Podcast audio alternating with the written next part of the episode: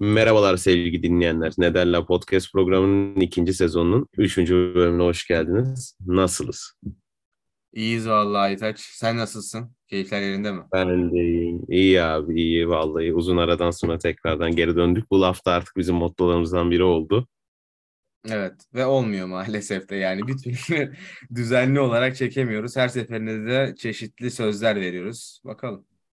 Ee, Adı, adını dolduracağız ama keyif işte. Keyfimize de böyle pek ket vurmamak lazım. Yani zorlamamak lazım. Biz keyif için buradayız zaten. Aynen öyle. Ama üzgünüm. Yani nasıl sorusuna küçük böyle bir içimde bir burukluk var.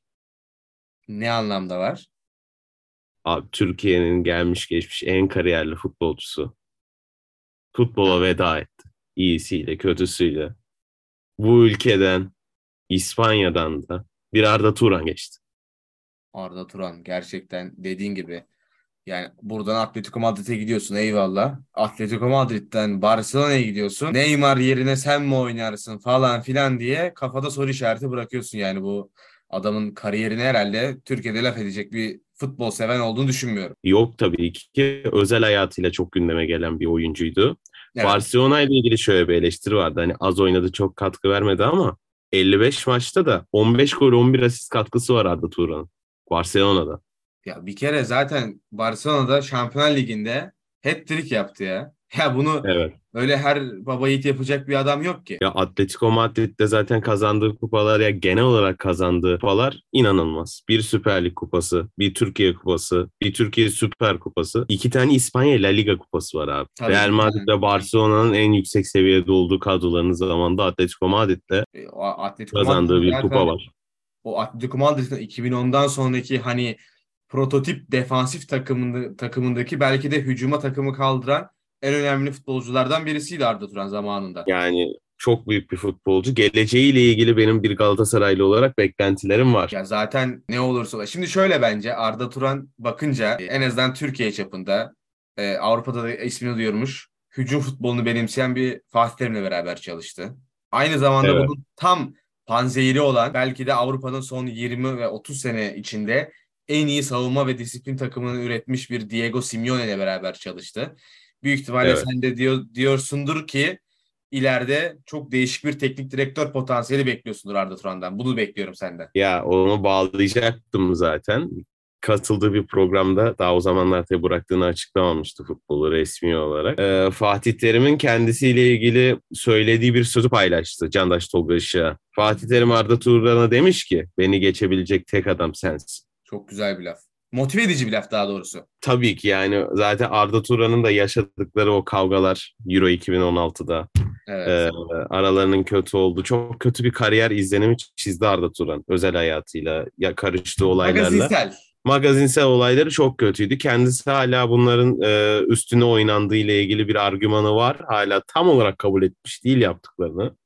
Hı hı. E, ama zaten o kadar yıprattılar ki o kadar yıpranmıyor ben de artık kabul etmek istemem yani herifi. Burada yaptıklarının haklı olduğunu söylemeye çalışmıyorum ama o kadar çok üstüne de geldiler ki artık adam için yaptığının hata olmasının bir önemi kalmadı. Tabii. Yani medya olarak çok fazla baskı oldu Arda Turan üzerinde. Bir yerden sonra insan bir eh çekiyor tabii. Zaten Fatih Terim'le de barıştılar. Galatasaray direkt Galatasaray'a transfer oldu biliyorsun Başakşehir'den. E tabii. O zaman Ee, Fatih Terim'in belgeselinde de var zaten Arda Turan. Ben de onu diyecektim. Bu kadar Fatih Terim konuştuk. Şahsen ben bir futbol sever olarak Terim belgeselini daha izlemeye erişemedim. Erişemedim de, demin de zaman bulamadım. O yüzden birkaç Evet. böyle senin e, sen Terim 4 bölümünde izledin Terim belgeselini. Birkaç yorum almak isterim senden. Nasıl yorum alayım? Şöyle söyleyebilirim. Ee, çok güzel bir belgesel. Bence Türkiye'nin en alfa adamlarından birinin belgeseli. Türkiye'nin en başarılı teknik adamının belgeseli. Bunları bir kafamızda tutalım. Bir kere çok büyük e, gişe yaptı. Yani Squid Game'i aynı anda izlenme oranı olarak Netflix'te Squid Game'i geçti Türkiye'de. Netflix Türkiye'de. Terim belgeselinin izlenmesi geçti. Zaten pankartları gördüğünde bilmiyorum sen daha izlemedin. Bir Beşiktaşlı olarak izleyesin gelmiyor. Benim zaten bir duygusal bağım var adamla. Galatasaraylı olduğum için. Senin izleyesin gelmiyor mu? Acayip zaten geliyor. Zaman bulamadığım için gerçekten üzgünüm. O pankartlar falan bir kere şeyi de çok iyi yaptı Netflix. Hani insanlara bakın terim belgeseli geliyor. Hazırlıklı olun tarzında insanları çok iyi gaza getirdiğini düşünüyorum Netflix'in. Çok iyi bir iş birliktelik oldu bence. Kendi de öyle bir insan zaten. Ama bu Fatih Hocam'ın bir belgeseli gibi olmamış. Yani e, aramızdaki konuşmalarda da geçtiği gibi bir portresi gibi olmuş. Çünkü belgesel dediğin iyi yönü, kötü yönüyle tamamen bir insan yansıtılır ama Fatih Terim yine kamuoyunda bilindiği üzere o e, baskınlığıyla, o inanılmaz alfa aurasıyla yani bize değişik gelmeyen bir şekilde zaten bildiğimiz şekilde yansıtılmış. Sadece biraz daha samimi bir şekilde Fatih Hocam'ın enstantelerini gördük evindeki manzaralar vesaire. Mesela Fatih Hocam'ın ciddi başarısızlıklarını çok görmüyoruz orada e, belgeselde. Mesela İsviçre olaylarını görmüyoruz. Anladım. Yani dediği anladığıma göre birazcık daha başarının ön planda olduğu başarı öyküsü gibi bir, bir e, Tabii ki. yol izlemişler. izlemişler. Biraz, başarılarının biraz daha terimin ağzından, terimin çevresinden daha da görüyoruz. Güzel anlatım. Zaten Fatih Hoca'nın girdiği her yer kendini yansıtıyor. Zaten güzel bir iş oluyor ama Fatih Hoca'nın girdiği yerde de eksileri söylemek zor oluyor hocama biraz. Evet doğru. Mesela İtalya'da güzel kariyer vesaire orada bir eleştiri bence yapılması lazımdı. Zaten seçilen ve e, Fatih Terim'in belgeselinde yer alan figürlerin hepsi de Fatih Terim'i destekleyen figürler. Normalde e, objektif bazı belgesellerde bir tane ya da iki tane eleştirel ona karşı olan insanlar da yer alır belgesellerde. Benim bildiğim kadarıyla. O zaman oraya bir pillo giderdi. Ha mesela. En azından bakalım onun düşüncelerini. Bir de ondan dinlemek lazım. Doğru diyorsun. Tabii. Yani benim e, izleyen biri olarak ve bir Galatasaraylı olarak izleme seyir zevki çok yüksek ancak bir belgesel değil de biraz da e, Fatih Hocam'ın hani e, portresi gibi olduğunu söyleyebilirim. Anladım. Şimdi yakın zamanlarda organizasyonel açıdan eksik olan terimin belgeselinde olduğu gibi bir event daha yaşadık. Ne olduğunu tahmin edebiliyorsundur. Euro basket. Evet, FIBA'nın düzenlediği. Bir organizasyon açısından senin bir fikirlerini almak istiyorum. Ya şöyle... Genel bir portre yine çizmeni istiyorum. Organizasyonla ilgili. Sonra Türkiye'ye de bir başlık açacağız tabii ki. Ya organizasyonu şöyle aslında burada da birazcık Türkiye'ye girmek zorunda oluyorum. Çünkü e, az bu spor takip eden herkes zaten haberi olmuştur. Türkiye Gürcistan ile yani ev sahibiyle oynadığı maçta Furkan Korkmaz e, maçtan teknik faulle atılıyor. Rakibiyle bir münakaşaya giriyor. İkisi de teknik faulle atılıyor.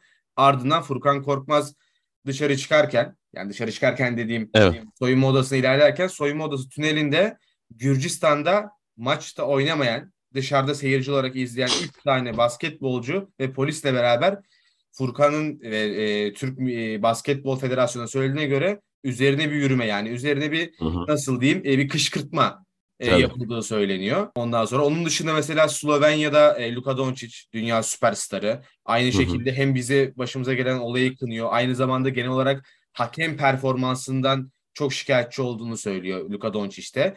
Sonuçta böyle e, olaylar olduğundan dolayı önümüzde FIBA'nın e, şahsen bu turnuvada sınıfta kaldığını söyleyebiliriz. Şurada Türkiye ile ilgili bir eleştiri de yapmam lazım bu Gürcistan olayıyla ilgili. İbrahim Kutluay'ın da bir açıklaması oldu. Hani ben Furkan Korkmaz'ın yerinde olsam şöyle yapardım işte pısırık falan gibi.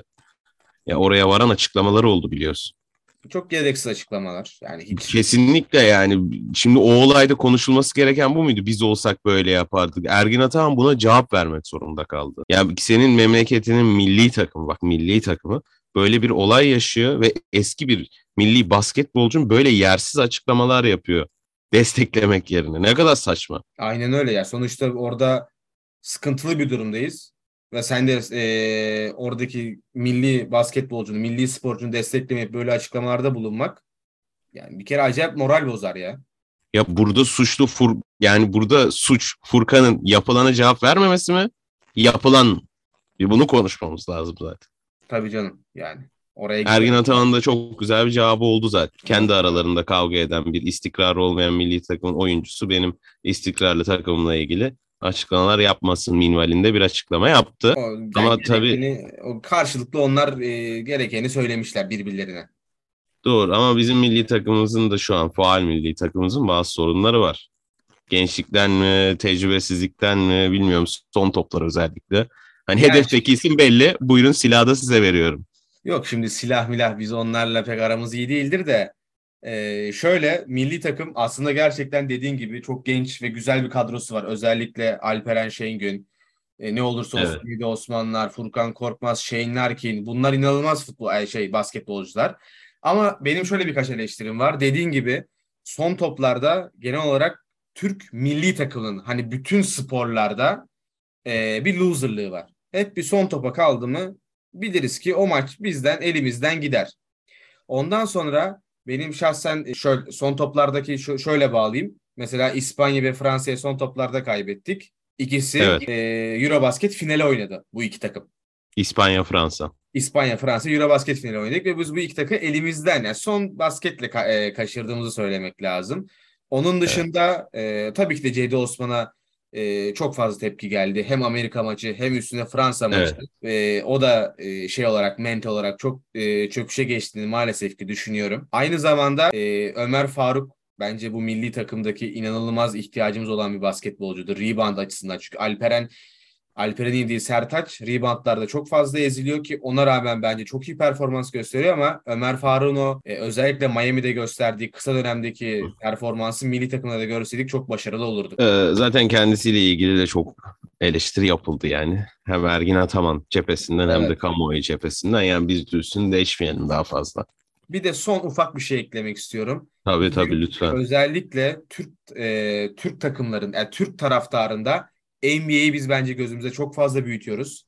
Mesela Furkan Korkmaz ve Cedi Osman'ın Euroleague'de kalbur üstü bir takıma gelip o takıma liderlik etmesiyle beraber o son topları kullanmada da bize çok fazla katkı sağlayacağını düşünüyorum. Yani NBA'ye gidip orada e, maç başına 1-2 dakika süre alarak başarının geleceğini de düşünmüyorum. Bunu da Türk halkının yani Türk spor severlerinin yanlış bir pencereden baktığını düşünüyorum ayrıca iki farklı dinamiği olan organizasyon olduğunu ve birbirinden çok farklı olduğunu kafamıza oturtmamız lazım. İyi ya da anlamda ya da kötü anlamda değil. Birbirinden evet. farklılar yani bu organizasyonlar. Doğru Aynen mu söylüyorum bilmiyorum ama bildiğim kadarıyla böyle.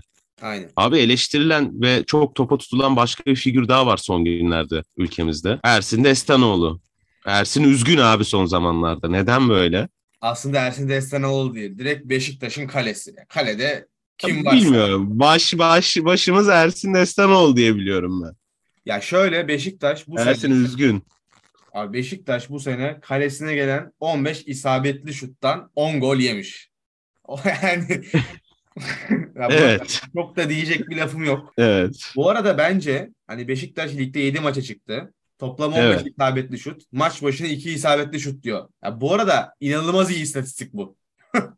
Ya tabii ki öyle de e, ya olmuyor abi. Neden olmuyor? Abi işte bu e, gerçekten Beşiktaş'ın anlayamadığım konulardan biri kalecilik. Ya zaten Beşiktaş'ın Hı-hı. son zamanlarda son 20 seneye baktığımızda her zaman kaleci olarak bir sıkıntısı vardır. En son Fabri ile bir yerindeydi.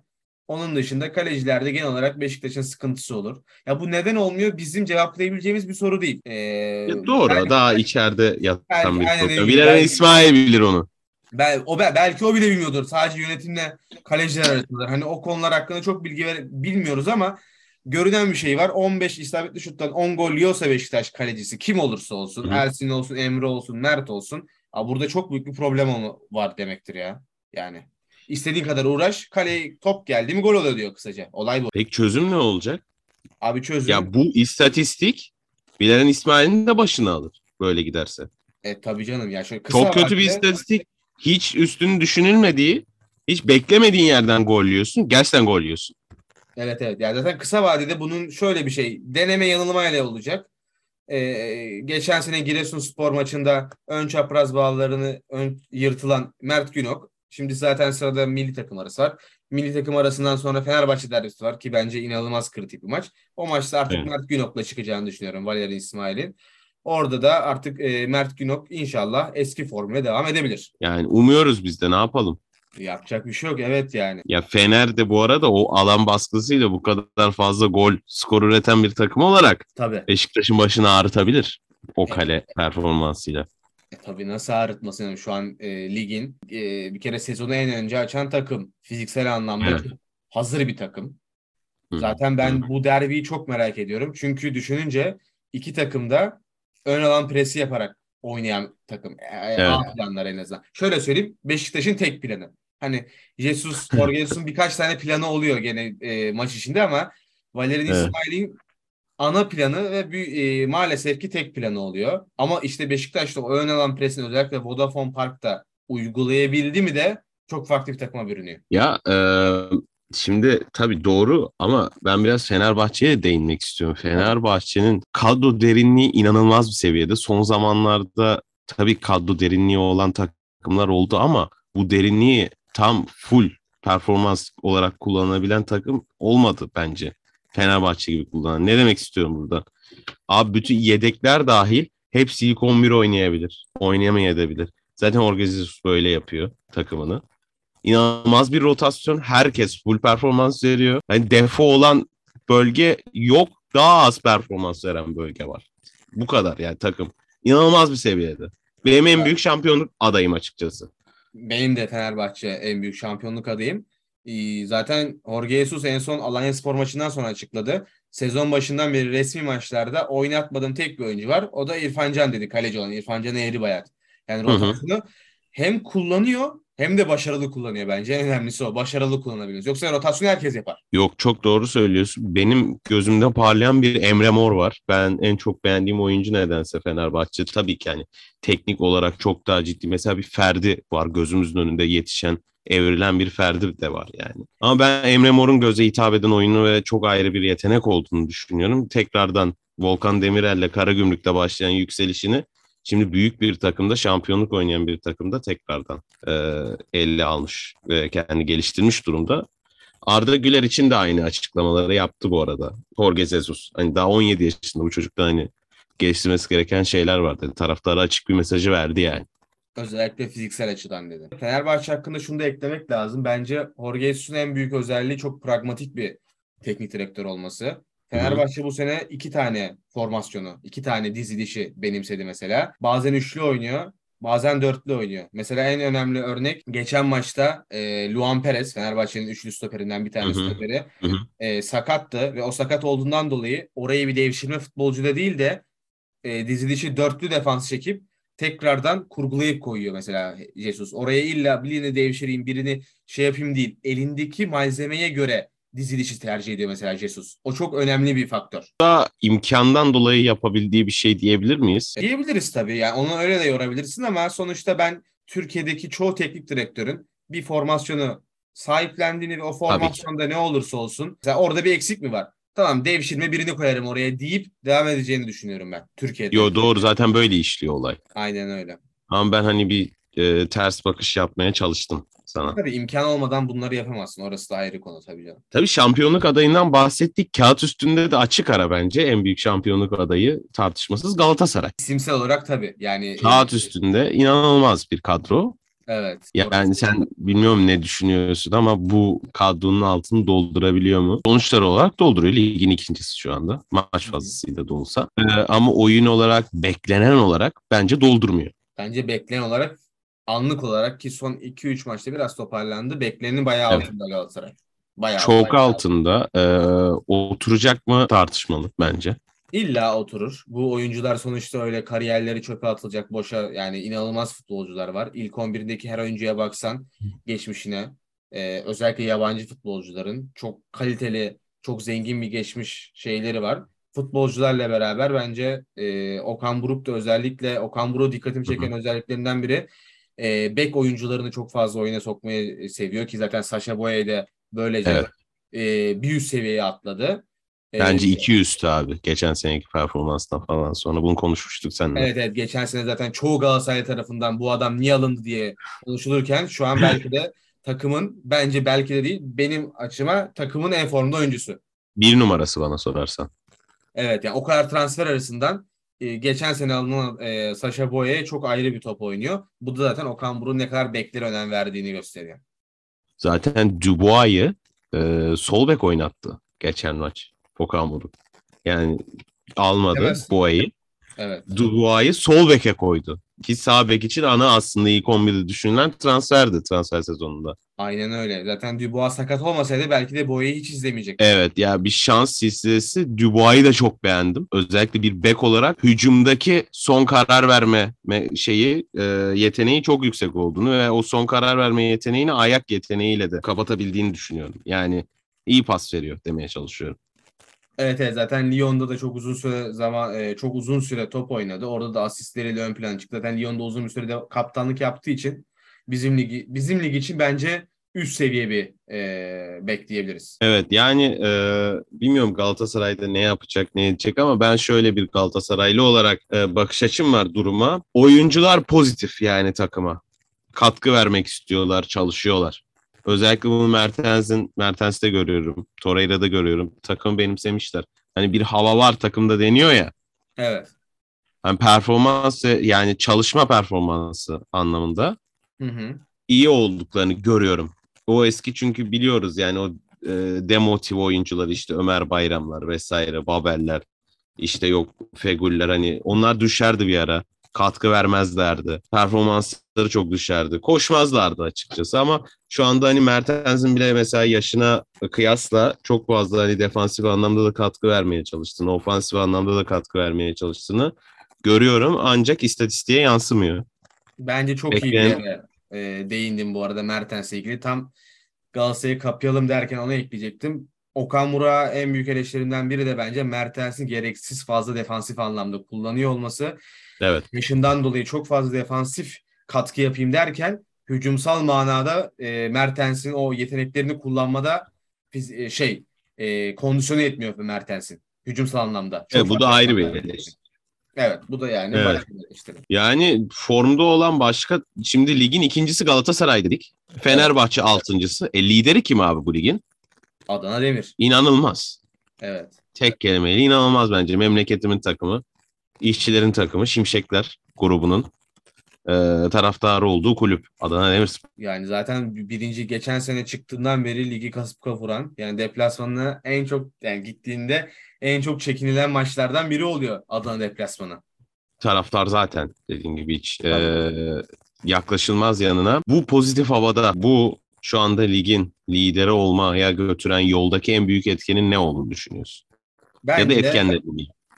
Türkiye liginin kokusunu, tadını, atmosferini çok iyi bilen ve ligde uzun süre süre almış oyuncuları almasından kaynaklandığını düşünüyorum ben Adana Demir'in. Onyekuru, Belhanda, Ndiaye ve bunlar hani ligimizin de hack oyuncuları bence. Özellikle Onyekuru ile Ndiaye. Mesela Gökhan İnler. Bunlar yani çok başarılı oyuncular yani. Evet. O yüzden e, çok mantıklı bir transfer şeyi var. Montella da zaten bu taktiksel anlamda geçen sene zaten göstermişti ne kadar başarılı olduğunu. Onu da göndermeyerek e, anlaşarak devam etmeleri Adana Demir için çok başarılı bir hareket olduğunu düşünüyorum. Evet. Onun dışında da Adana Demir'in bence böyle devam ederse ileride böyle uzun vadede değişik sürpriz bir şampiyonluk niye olmasın diyorum ya. Ee, zaten oraya gidiyor mevzu. Şaka maka. Tabii hani böyle önümüzdeki 200 sene değil ama belki ileride böyle doğru yapılanmayla beraber değişik şeylere imza atabilirler. Burada Murat Sancak başlığı da açmak lazım Adana Demirspor'la ilgili. Yani o da işte dediğimiz gibi transferlerden sorumlu. O da aslında pragmatik yaklaşıyor olaylara yani. Seviyorum gideceğim. ya sev, bayağı fazla seviliyor. O- Onun da arkasını doldurmaya çalışıyor. Aynen öyle evet. O da Kimseyi yani kırmıyor. Yöneticilik olarak o da dediğin gibi çok başarılı bir e, profil çiziyor. Ya yöneticilik olarak başarılı bir profil çizen başka bir takım daha var. Başakşehir. Uzun süredir tabii. Yani işleyişi çok ülkemiz için fazla profesyonel. Biz de gidip geliyoruz maçlara sürekli bazı vesilelerle. E, işleyişi olsun işte içeriden de duyduğumuza göre hani çok güzel bir hava var. Sahanın çiminin bakımı bile olsun hani düzenli yap- yapılıyor mesela. Bu da çok önemli bir şey. Yani profesyonel, yönetimsel olarak işleyiş saat gibi tıkır tıkır işliyor. Başakşehir zaten da- yani 2014 yılından beri adı Başakşehir ve 2014 yılından beri ligi bir şekilde ilk 5'e kendini atıyor. Ondan sonra orada uzun süredir var olan nadir takımlardan biri hani 3 büyük 4 büyükleri falan attıktan sonra. Ligin üçüncüsü ve daha gol yemedi. Evet ki bir maçları da eksik. Ha, bu arada Fenerbahçe ve Başakşehir'in bir maçı eksik. Yani onlara da gizli lider diyebiliriz. Tabii tabii. Yani lig çok renkli ama Başakşehir performansını gerçekten sürdürüyor. Emre Hocam'la birlikte değişik bir oyunu var. Bu oyunla ilgili birkaç eleştirin var. Onu da dinleyicilerimize arz etmeni, sunmanı rica edeceğim senden. Çünkü ben katılıyorum. Ya ben eleştirim eleştirilerim şöyle aslında bir futbol sever olarak yani bir oturup maçı izlerken ben şahsen Başakşehir'in maçını izlerken sıkılıyorum. Çünkü Emre Belezoğlu'nun esas hedefi oyunu sakince tutup kaleye gel e, rakip kaleye gittiğimizde bir şekilde ilk golü bulduktan sonra rakip üzerimize gelecek. Üzerimize geldikten sonra tıkır tıkır golleri atarız mantalitesi var. Bu başarı olarak dediğin gibi hem Avrupa'da Avrupa Ligi'ndeki Konferans Ligi'ndeki grubunda hem de ligde daha gol yemedi. Ama bir futbol seven, bir futbol izleyicisi olarak şahsen beni e, maça bağlayamıyor bu oyun tarzı. Ben şöyle saygı duyuyorum. Yok, saygı Eğer- duyuyorum, aynen. Yani ben şöyle aslında seviyorum. Arkasını doldurabiliyor ve pozitif bir sonuç alabiliyor ve kadronu da buna göre kurarak tamamen bu plana sadık kalabiliyorsan ben saygımdan keyif almaya çalışıyorum.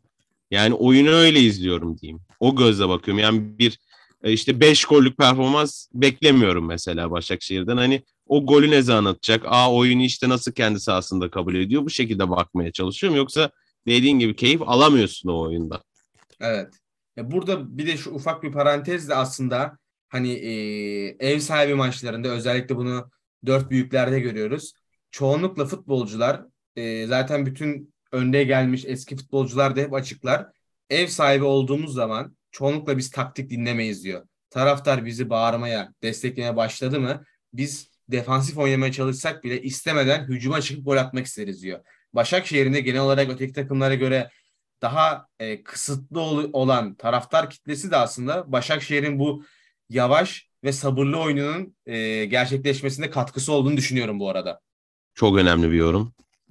Doğru söylüyorsun. Yani çok katılıyorum. Elini sıkıyorum şu an. Eyvallah sağ olasın. Evet. Artık programı da kapama vakti geldi. Dinleyicilerimizden aldığımız eleştirilere göre biraz daha kısa tutmamız gerekiyormuş programı.